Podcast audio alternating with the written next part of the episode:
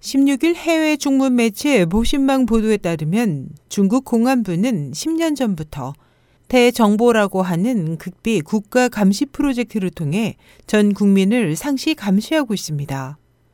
내부 소식통에 따르면 그 감시 방법 등은 기밀로 처리되고 있습니다. 총 1조 위안이 투자된 대정보는 공안, 경찰, 사법 등을 주관하는 중앙정법위의 전서기이자 올해 7월 말 심각한 규율 위반으로 실각한 저우륜캉에 의해 도입됐습니다.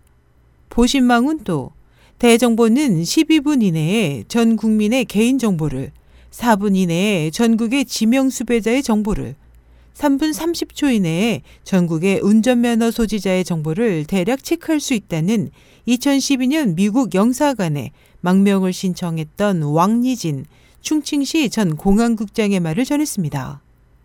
알려진 바에 따르면 대정보를 지탱하고 있는 것은 지난 2003년에 도입된 인터넷 정보 검열 및 감시 시스템인 금둔 공정과 전국 도시 곳곳에 설치되어 있는 감시 카메라입니다.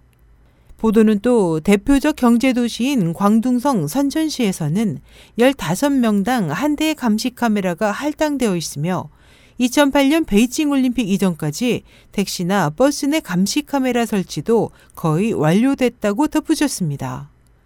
그 예로 한 인권 활동가가 구속됐을 당시 경찰 당국이 제출한 반정부 언론의 증거는 인터넷 전화 스카이프의 기록이었습니다. SOH 희망성 국제방송 임소연이었습니다.